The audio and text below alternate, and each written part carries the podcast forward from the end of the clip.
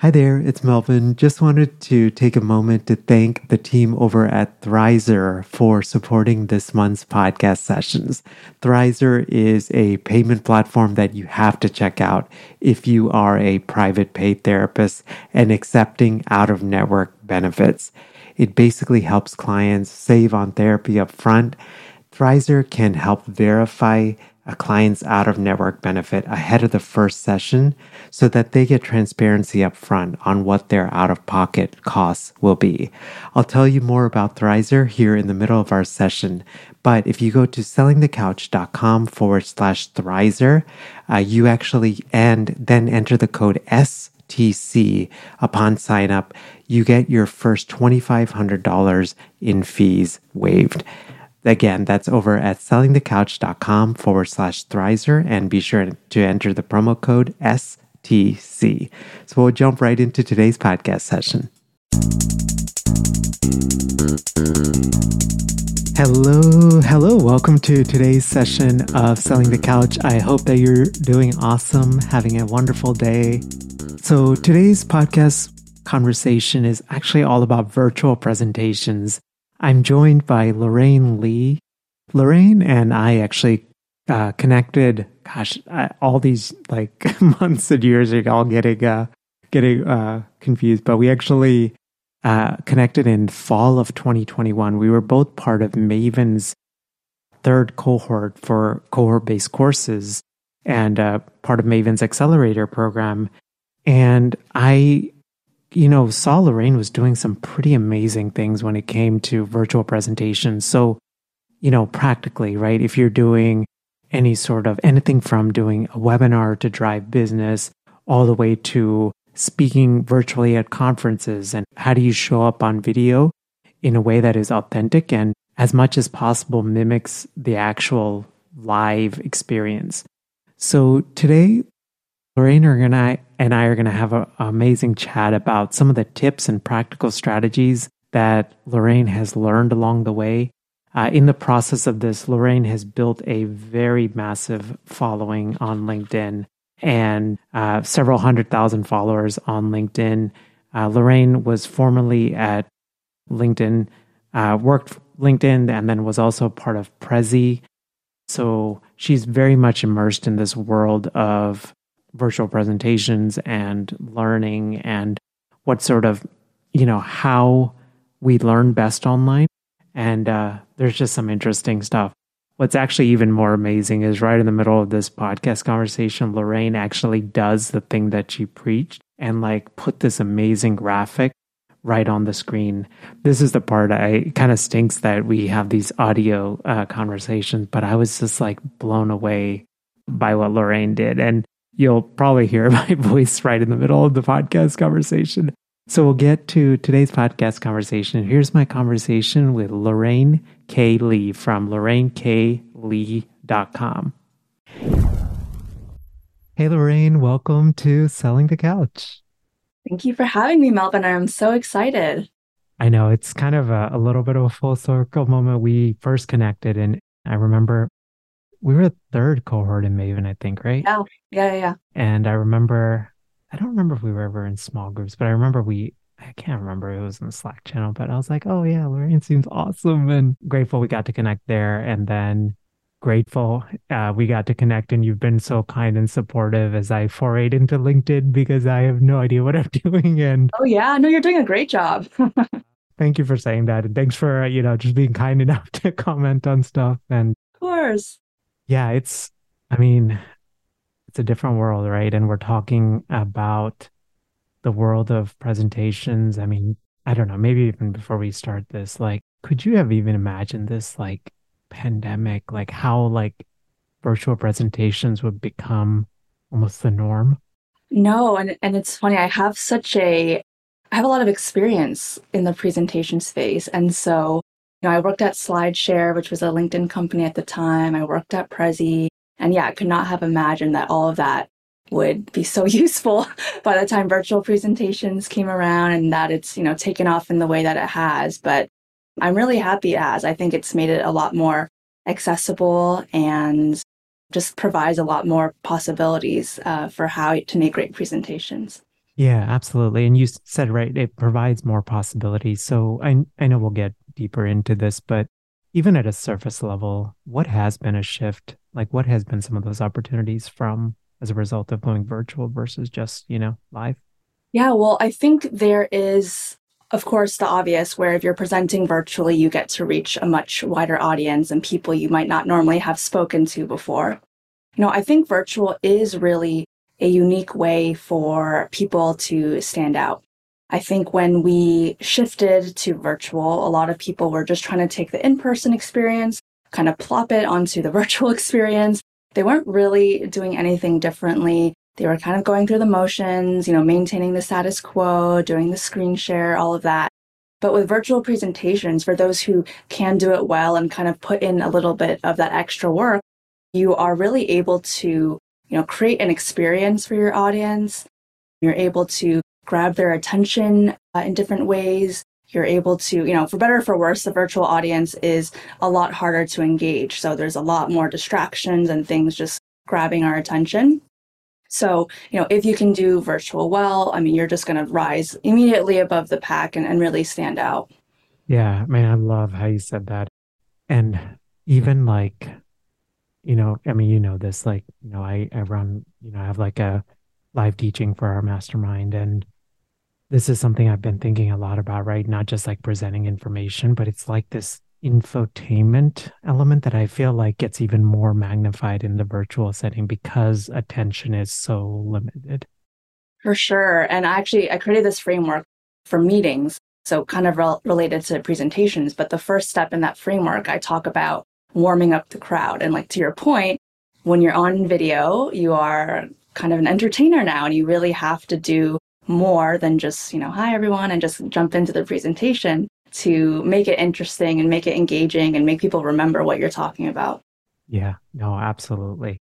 There are like so many nuances and I think, you know, you know, this like the majority of the listeners for this podcast are therapists, but I actually feel like this kind of comes in a way natural to therapists because many therapists are kind of natural feelers. They're empathic, like, right? They feel that connection. And I think probably, I think for a lot of therapists, the biggest intimidating factor is the actual tech piece of it, right? And, but I feel like, you know, I don't know, so many therapists have made this transition to telehealth, right? And, and they've stayed on it. So, yeah, it's just, there's an interesting interesting thing i think just in that in this among colleagues you know i wanted to kind of dive a little bit deeper so into kind of strategies tips and things like that uh there's i mean virtual presentations maybe we can even start there. So when you say virtual presentation is this like what are some examples of that? Maybe we can even start there. Examples of virtual presentations? Yeah. I think it's anything where you are virtual, so just not in person. So doesn't have to be just Zoom specific, but it can be any platform and you are sharing some sort of content to an audience that's not in the room with you. Perfect. So this could be anything from a paid talk you're doing to a webinar to like anything where you have information and you're trying to communicate information to a group of people, right? What would you say are like so I know when we were chatting you know, we were like, let's try to like hone in and really think about some practical tips to do these virtual presentations. So maybe we can just dive there. What would you say is like a kind of an easy to implement tip? Yeah. Well, I love that you're saying easy to implement because, I mean, as you referenced before, I think people can get really overwhelmed with virtual, but, you know, I really like to break it down into simple, actionable things uh, that people can can do and can implement to really stand out. So, um, the first tip I would share is to add movement to your presentations. And I had this colleague um, at my former role, and he would always say, movement is the gateway to attention. And Melvin, if you think about, you know, binging Netflix or you go on a walk and you see a bird flying by and your eyes are just automatically drawn to it, you know, that's movement. And our brains get bored very easily. We get used to things quickly. So movement is kind of what breaks us out of that monotony of a presentation or just daily life. It's what triggers like a dopamine hit in our brain. And if you think about the presentations you've seen, whether in person or virtually, um, you think about the presenter sitting on a slide and they're just talking about the same thing for like 10 minutes, I mean, you are zoning out after, you know, minute two. it needs to kind of keep moving, keep changing. And so I think that's, you know, kind of the first thing I always like to tell people virtually because virtually you have to move a, even a little bit more than you might in person. Um, but it's a very easy thing to implement. That's really awesome. And again, I I tend to ask a lot of like silly questions on this podcast, but no, not silly questions. so you said like movement. So it, it sounds like movement within like slides, right? So is this also like physical movement of the presenter? Could be, yeah, yeah, yeah. So movement in terms of the physical slides could be um, showing a video. It could be having a GIF, a, a you know, a moving sticker. Um, maybe you just have some fade-ins, you know, coming in, and then movement of yes, like the body language as well. And so, you know, another aspect of presenting well virtually and appearing confident and competent is having the right framing and using your hands to emphasize your points and all of those good things. yeah, absolutely. And then you said about slides and transitions and having these. I remember like we, I felt like when we were in Maven, like this was really like, like emphasized over and over, like switching stuff up. They did it well. They did. They did it really well. Do you have like a general framework of how you think about it? Like, I try to aim to switch stuff up every 15 seconds or like any sort of hard and fast rules like that. Yeah. So I like to say two movements per minute. And I think so Maven did a really good job moving through things. I think what Maven also did a good job doing is creating pattern interrupts, or I think they call them state changes. And essentially, and that's kind of what movement is uh, in, in some way. Um, so, for example, if you show a video, that's a state change because you're kind of breaking up what you are already doing. So, you're talking through content, you show a video, you're kind of breaking up that attention. Anytime you launch a poll or ask a question or ask people to write something down, that's going to be a state change because they're moving into a different state of things. And that's also going to be a really good way to capture attention. I think it's a little bit harder than just simply adding, you know, some some movement to your presentation, but it's also a really great way to keep people engaged. Yeah, and so just to kind of hone in on this, and the whole idea behind this is the more of these intentional changes they are, the more you can sustain attention for longer periods of time, right? Yeah, just because our brains get used to things. And so we're living in the TikTok era now, right? So things are just constantly moving and, and changing and just quick content, quick info. So yeah, exactly. Yeah, that's so interesting. And I mean, I'm even thinking about like grad school, right? Like I'm sure you can resonate with this, but like so many of, you know, lectures that we saw were like slides, lots of text, right? And you're sitting here trying to read it. And it's not that way, I feel like, anymore, right? And in fact, I hope not. I think there are some people who still do that. yeah, yeah, right. I, right. I hope not as well. But like, I forgot where I, I'm probably going to butcher how I heard this, but that basically like slides should be a supplement and not the main thing. Right. And so I was wondering if we could dive a little into that, like how you think about like the role of slides versus the role of the person. Yeah, yeah. I mean, I, I would agree with that. I think slides are not meant to be the sole focus. And really, like one of the reasons when we went virtual, why it was so difficult to pay attention is because we lost that human connection piece. Because with the screen share, for example, our faces got really small the slide took up the whole screen and you're just staring at a you know a wall of text and then i think you know platforms like zoom kind of changed it so you can make the person bigger for example but even still you're kind of competing person or, or um, content and so when you can kind of integrate the two um, i know this is not a video podcast but maybe in a video clip later you'll see i have some visuals on my screen and when you can integrate the two um, that's really where like that's the sweet spot and like you said it's kind of you building this experience and it's you plus the content just kind of working in tandem versus one, you know, being super dominant. Hey there. I hope that you're enjoying today's podcast session. So, I've, you know, jumped back into private practice and I decided to go the private pay route. And one of the things I've been thinking a lot about is how do I tap into out of network benefits for clients that might want to use it? Now, the common sort of perspective or tip that a lot of folks say is just to provide a super bill for clients. But the reality is, I feel like most clients aren't going to go take a super bill and then call the insurance company and then deal with that whole mess of trying to communicate with the insurance companies and waiting on reimbursement and all of that kind of stuff, right? And then at some point, especially if they're keenly aware of budget and stuff like that, they're like, oh my gosh, I may not be able to afford working with this therapist and all of those kind of things, right?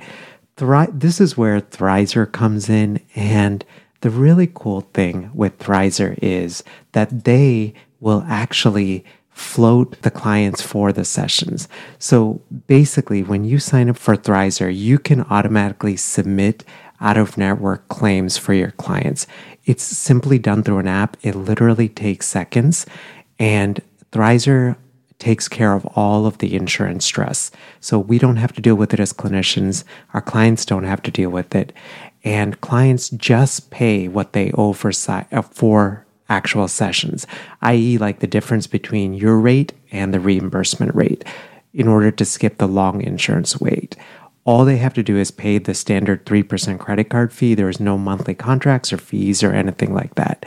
If you would like to try out Thrizer, you can go to sellingthecouch.com forward slash Thrizer, enter the promo code STC so that your first $2,500 in fees are waived. Again, that's over at sellingthecouch.com forward slash Thrizer. And Thrizer is spelled T H R I Z E R and enter the promo code STC. Yeah, I like that. And I think what you're saying also in this is people need ways to like center themselves besides just seeing you or just seeing a slide like like on your on your presentation right? You've got your logo you've got what you do you've got your face you've got some beautiful you know kind of gradation right there between the white to the blue. Like i know you have thought about all of this so uh, it, i know it's intentional but i mean can you take us a little bit behind that and sort of how you sort of even think about that visual even for you Sure, yeah. Well, I know that this is not a video focused podcast, so I didn't want to put so much on my screen and like so much information where no one's going to even see it. But yes, I put my logo, I put my the gradient you see here, that's my brand colors. And then I have your your couch here and your and your own logo. And that was meant to kind of tie in, you know, my brand, your brand, and shows that we're, you know, doing something together. And then, you know, put my uh, my name obviously and you know some information about myself um, yeah, I, you know, I kept it simple and this works perfectly well. And I could add, you know, a little bit more as well. But for this use case, it, it makes sense. Yeah, no, absolutely. I, yeah, I love how you sort of integrated a lot of these things. And even just, I think you know this, uh, maybe not, like I took a lot of art classes when I was growing up. So I'm like really interested in design. And even you have these beautiful flowers, right? Like uh, for your right shoulder, right? And I love sort of the contrast because it's very on brand color right? But it's a nice contrast with my logo on the opposite diagonal. And so, I mean, it feels like it's a like my logo's red, bold, right? Like heavy, like heavy kind of emphasis. But I love the contrast on the other side because it kind of a nice blend of the two, you know, balances it out better.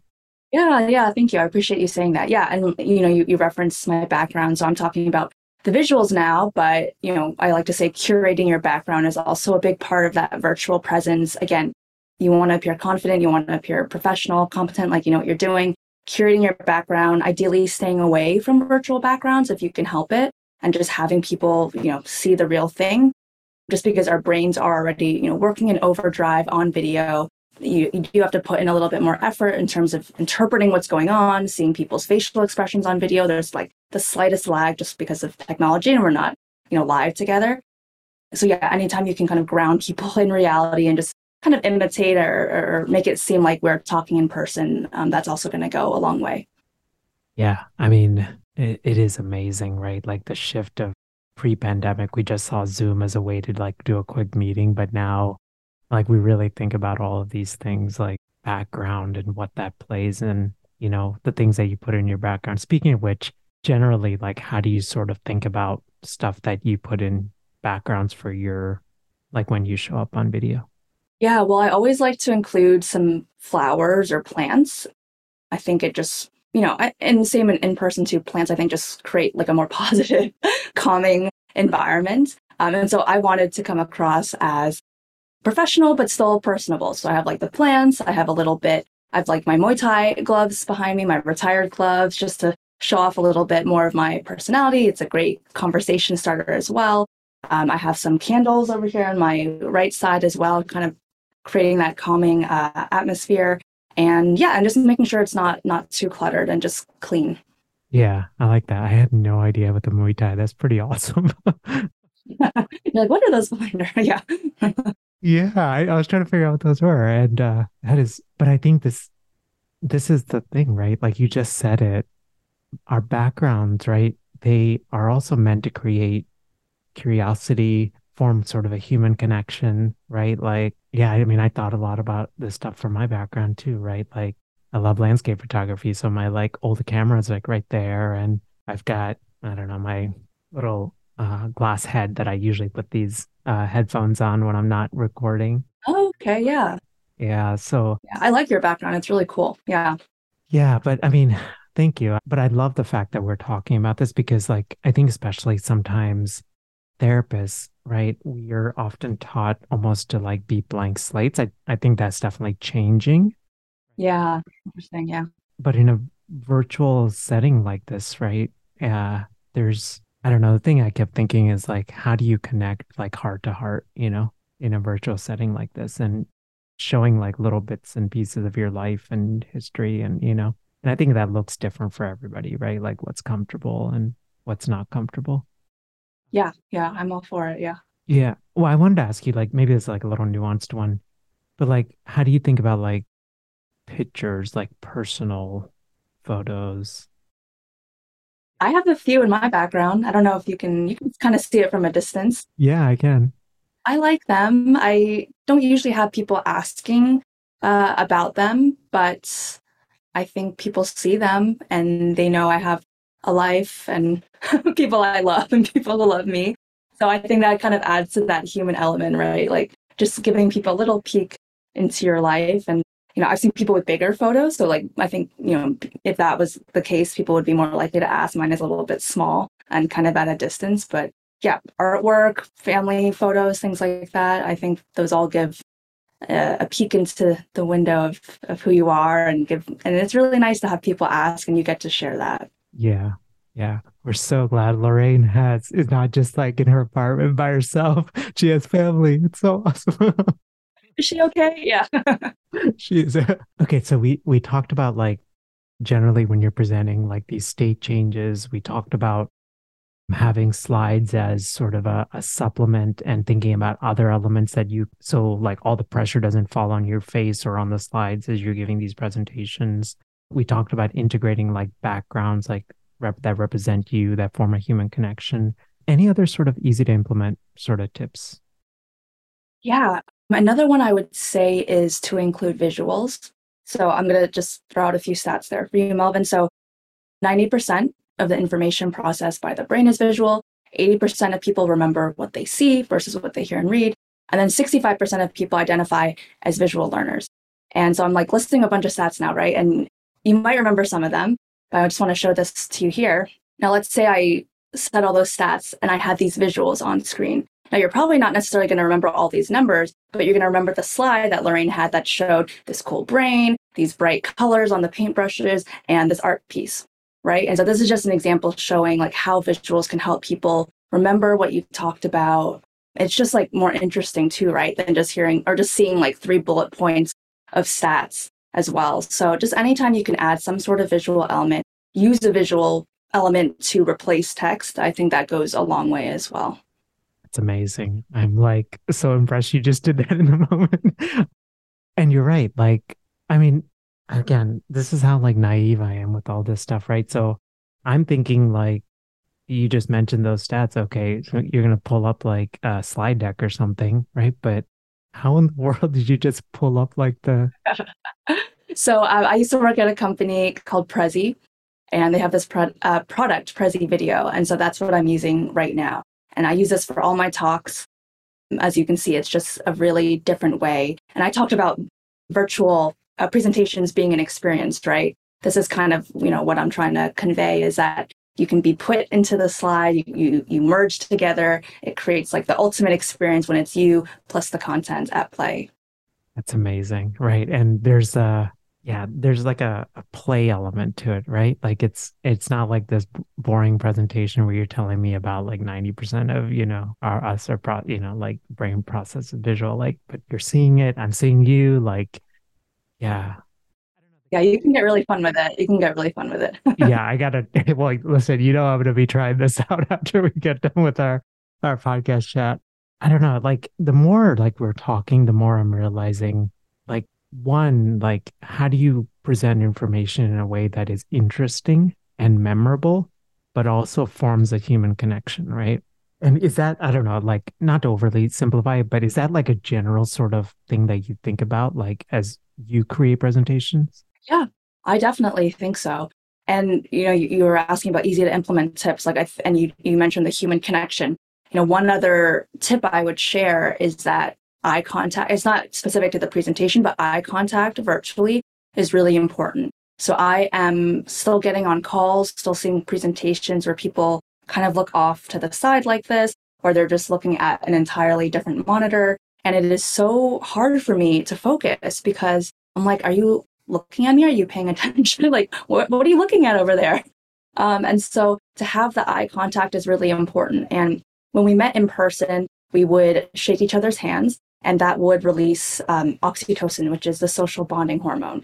And of course, virtually we don't have that opportunity, but making eye contact on camera is kind of going to replicate or at least get you some of that oxytocin that you would normally get doing the handshake. And it's going to make people feel like you're looking at them, like you are, you know, more connected to what's going on. Melvin, you do a great job with the eye contact. I always appreciate it. And so that one, maybe not as easy to implement, once you know it and practice enough, it will become hard to not make eye contact. But it does take a little bit more practice at first than those other tips that I mentioned. Yeah. Well, thank you for saying that. But like, it's been a process for me because I mean, practically prior to this, right? So I, I use a DSLR for, you know, for these Zoom calls, but I didn't have like a teleprompter. So I'd have my monitor off to the side. And so I would be looking like this at questions or, I mean, again, this uh, I know it's hard to like describe, but as much as as well as possible on a audio. But how do you set this up so that how do you set up your monitor so that people can see that you're looking at them while not looking off screen? Is it like a multi-monitor setup? Like what's so I, I just have one main monitor and then I have my um, laptop off to the side. And I think what a lot of people do is they have the monitor and the laptop and they're using their laptop camera, but they are dragging everything onto the monitor. So that's why they're kind of looking, that's why the eye contact never quite quite works there. But what I did is I bought an external camera, put it on my monitor. My monitor is where everything is going to be. And then, you know, you kind of test it out. Like if I look into my camera, it's probably looking a little too high up. But I found out that looking right below the camera is kind of that that good sweet spot. So it might take a little bit adjusting, but essentially rule of thumb is put the camera where your main screen is. Got it. And then you said this little thing, which I just wanted to make sure. Uh, you said when you're looking at the camera, you kind of look a little below the camera, usually. Oh yeah. So j- just for my setup, when I look into the camera, it kind of looks like I'm looking a little bit higher up, like I'm not looking at eye level. And so I, I personally, for my setup, will look a little bit right below the camera, the top of my monitor, and that's where it looks like I'm making good eye contact with my audience. Got it. And then you have the laptop. So I'm just trying to imagine this. What is the function of the, so all your main content is on this monitor. And then what is the function of the laptop? Other windows and, and apps that you need that you may not. Secondary windows and apps. Yeah. It's more for like when I'm actually working and just need two screens. Um, but when I'm speaking to someone or speaking to an audience, I'm going to want, you know, everything on the monitor. Got it. Lorraine, any kind of other quick tips? Otherwise, I have a question about introverts and doing these yeah, no, please go ahead. Go ahead with your question. You know, I feel like a lot of therapists are naturally probably more introverted and they're also like feelers, right? So so the introverted part is like, you know, it can be really intimidating to do these presentations. The feeler part, right, is that human connection, right? You talked about the oxytocin being released. That's really hard on a virtual presentation, right? They feed off like energy. Any tips for folks that either are introverted or more feelers, right? As you do these virtual presentations to kind of show up, you know, authentically? Yeah, well, I love that question. I think virtual is is really perfect for a lot of introverts. I'm an introvert myself, and so I'm speaking from experience. But you know, I like virtual because you don't have so many different stimuli around you as you would in person, and you can really focus on the presentation at hand. And you know, introverts have a lot of strengths. You know, what comes to mind in the context of presenting is that introverts are, you know, really good at preparing, thinking thoughtfully, and listening. So I think, you know, where introverts have that advantage is really trying to understand your audience, understand their challenges and pain points, probably ahead of the presentation. And then, you know, building a thoughtful presentation that is catered to them. And of course, you're going to be practicing a lot. So you're going to come across really confident, really knowledgeable, and then you're going to make a great impression. So I think all those things are, you know, in the favor of introverts. And, you know, I, I love virtual presenting. I think it really works for for the introverted personality. Yeah, that's awesome. And then for anyone that's sort of like uh, is more of like a, a feeler type, right? Like they really rely on that sort of human connection. How do you, I guess, I don't know if the, how do you simulate that maybe in sort of a virtual setting? Like, I don't know if that. Yeah, yeah, yeah. It, it makes sense. I think there's some different things you can do. So, one, if there's an option for people to turn on their camera and it's not like a close off event where it's just you speaking, I always like to encourage people to turn on their cameras and just asking for it and saying, you know, I know there might be many reasons why you might not want to, or maybe you're not comfortable, but it would help me a lot feel more connected to understand if what I'm saying is resonating. If you could turn on your camera. So, kind of giving them that reason why I think is always really great and encourages people to turn on their camera. And then there are different other tools or things you can do. For example, you can have polls or there's certain like interactive polling tools or like multiple choice or like word clouds or, or things like that that I know, you know, can't replicate necessarily that in-person feeling, but you can kind of see audience engagement and get a feel for, you know, how engaged they are and what's working. And if it's not working, you can, you know, just ask them, you know, what what's helpful and what's not and just be be direct with them. And I think, yeah, that kind of ability to connect with people just it goes a long way and it comes across very authentic and, and can help you kind of find out what works.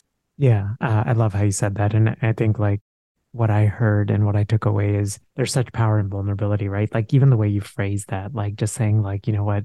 I know this is really uncomfortable to be on camera but like it would really help me uh, so that i can and just sort of presenting it that way right? And the vulnerability in that i really like how you phrase that. So lorraine thank you so much for doing this. Uh, I really am just grateful for you, grateful for, you know, just sharing these tips uh, in order to do these virtual presentations so much better. Please tell us uh, how we can learn more about you and tell us also about some of the awesome work that you're doing that if folks are interested in. Oh, yes, of course. So I am expanding my business this year. Uh, so I do a lot of presentation consulting and um, you know, people are interested in using Prezi. I do consulting on that as well, but basically how to public speak, how to present virtually. So you can learn more at lorraineklee.com or you can, con- or and you can connect with me on LinkedIn, and that's going to be Lorraine K. Lee uh, as well on LinkedIn. Awesome. And uh, Lorraine has quite a massive following on LinkedIn. And, uh, but I mean, you show up and you do with authenticity. And, you know, I think people are really drawn to that. So Thank you. Yeah, and if any of you know your listeners uh, decide to connect, just let me know you you learned about me on Melvin's podcast, and I'll, I'll definitely send you a note back. Yeah, absolutely. I and Lorraine is fantastic with always like responding to DMs. So thank you again for doing this, and uh, have a wonderful rest of your day. Thanks, Melvin. Bye. Hey there. Hope you enjoyed my conversation with Lorraine, and especially if you have been doing more virtual presentations, or you're envisioning doing them, or you're making this transition to, you know, clinician to online creator, doing more videos, doing webinars, all of that kind of stuff. I hope that today's podcast conversation has just been really helpful uh, and uh, and beneficial for you. Lorraine's website again is at lorraineklee.com. And as Lorraine mentioned at the end of the podcast, she does uh, keynote presentations, presentations for groups, all of those things. Lorraine's somebody that I absolutely trust. So definitely reach out to her if your group practice or if you are listening and you host a conference or retreat and you want Lorraine as a presenter. I was thinking about this conversation and first of all, like when I have conversations like this, it's so hard not to take notes while having these podcast conversations. But I found myself reflecting on one major thing, which is for me, even when we do like our online course mastermind, we do teaching workshops twice a month. And as I shared at the beginning, I went through Maven's accelerator program. And one of the things that they taught in this in this accelerator was well, two things, two major things. One is this I do, we do, you do framework. So, it, you know, if you're presenting something, right, you share a little bit of your experience, have people do it together, and then have them do it independently right, during this sort of presentation. But the other thing they talked about was this state change concept, right? And for me, like I like tech, but I'm conversations like this also make me realize like how much more I have to learn and get, you know, more versed at, right? Like this whole concept of like Prezi and being able to actually put these graphics on your screen. It's really hard to explain it, which is I'll see if I can include a screenshot, you know, when we post this in our community. But literally, what Lorraine did is she pushed a button and these graphics like popped up in front of her that had the visuals of what uh, of what she had just shared. So she didn't switch over to a slide or anything like that, and it just like was so so natural and it worked out so well. So it just has me thinking about like how to present better. I you know I'm realizing like I really nerd out on this stuff, especially with our, our mastermind and just learning, you know, different ways of being more dynamic in presentations and things like that. So I hope that today's session is just giving you some new ideas uh, in order to present better online and and also just give permission to show more of yourself on these presentations, whether it's uh, just your personality or where it's just the physical things that you may have in the background. Have a great rest of your day, and I will see you next time. Bye. Thanks for listening to the Selling the Couch podcast. For more great content and to stay up to date, visit www.sellingthecouch.com.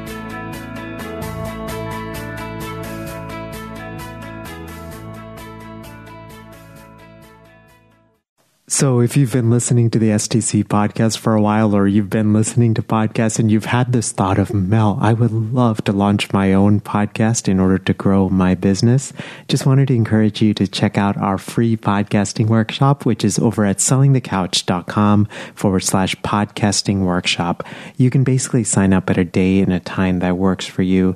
It's 90 minutes. And when I do these workshops or when I record them, I truly believe in quality teaching. So it's going to be well worth your time. We're going to go through gear recommendations and how to launch strategically and how to think about monetizing your podcast and how to line up your podcast with your existing offers and how to do it strategically and authentically uh, and not salesy and slimy.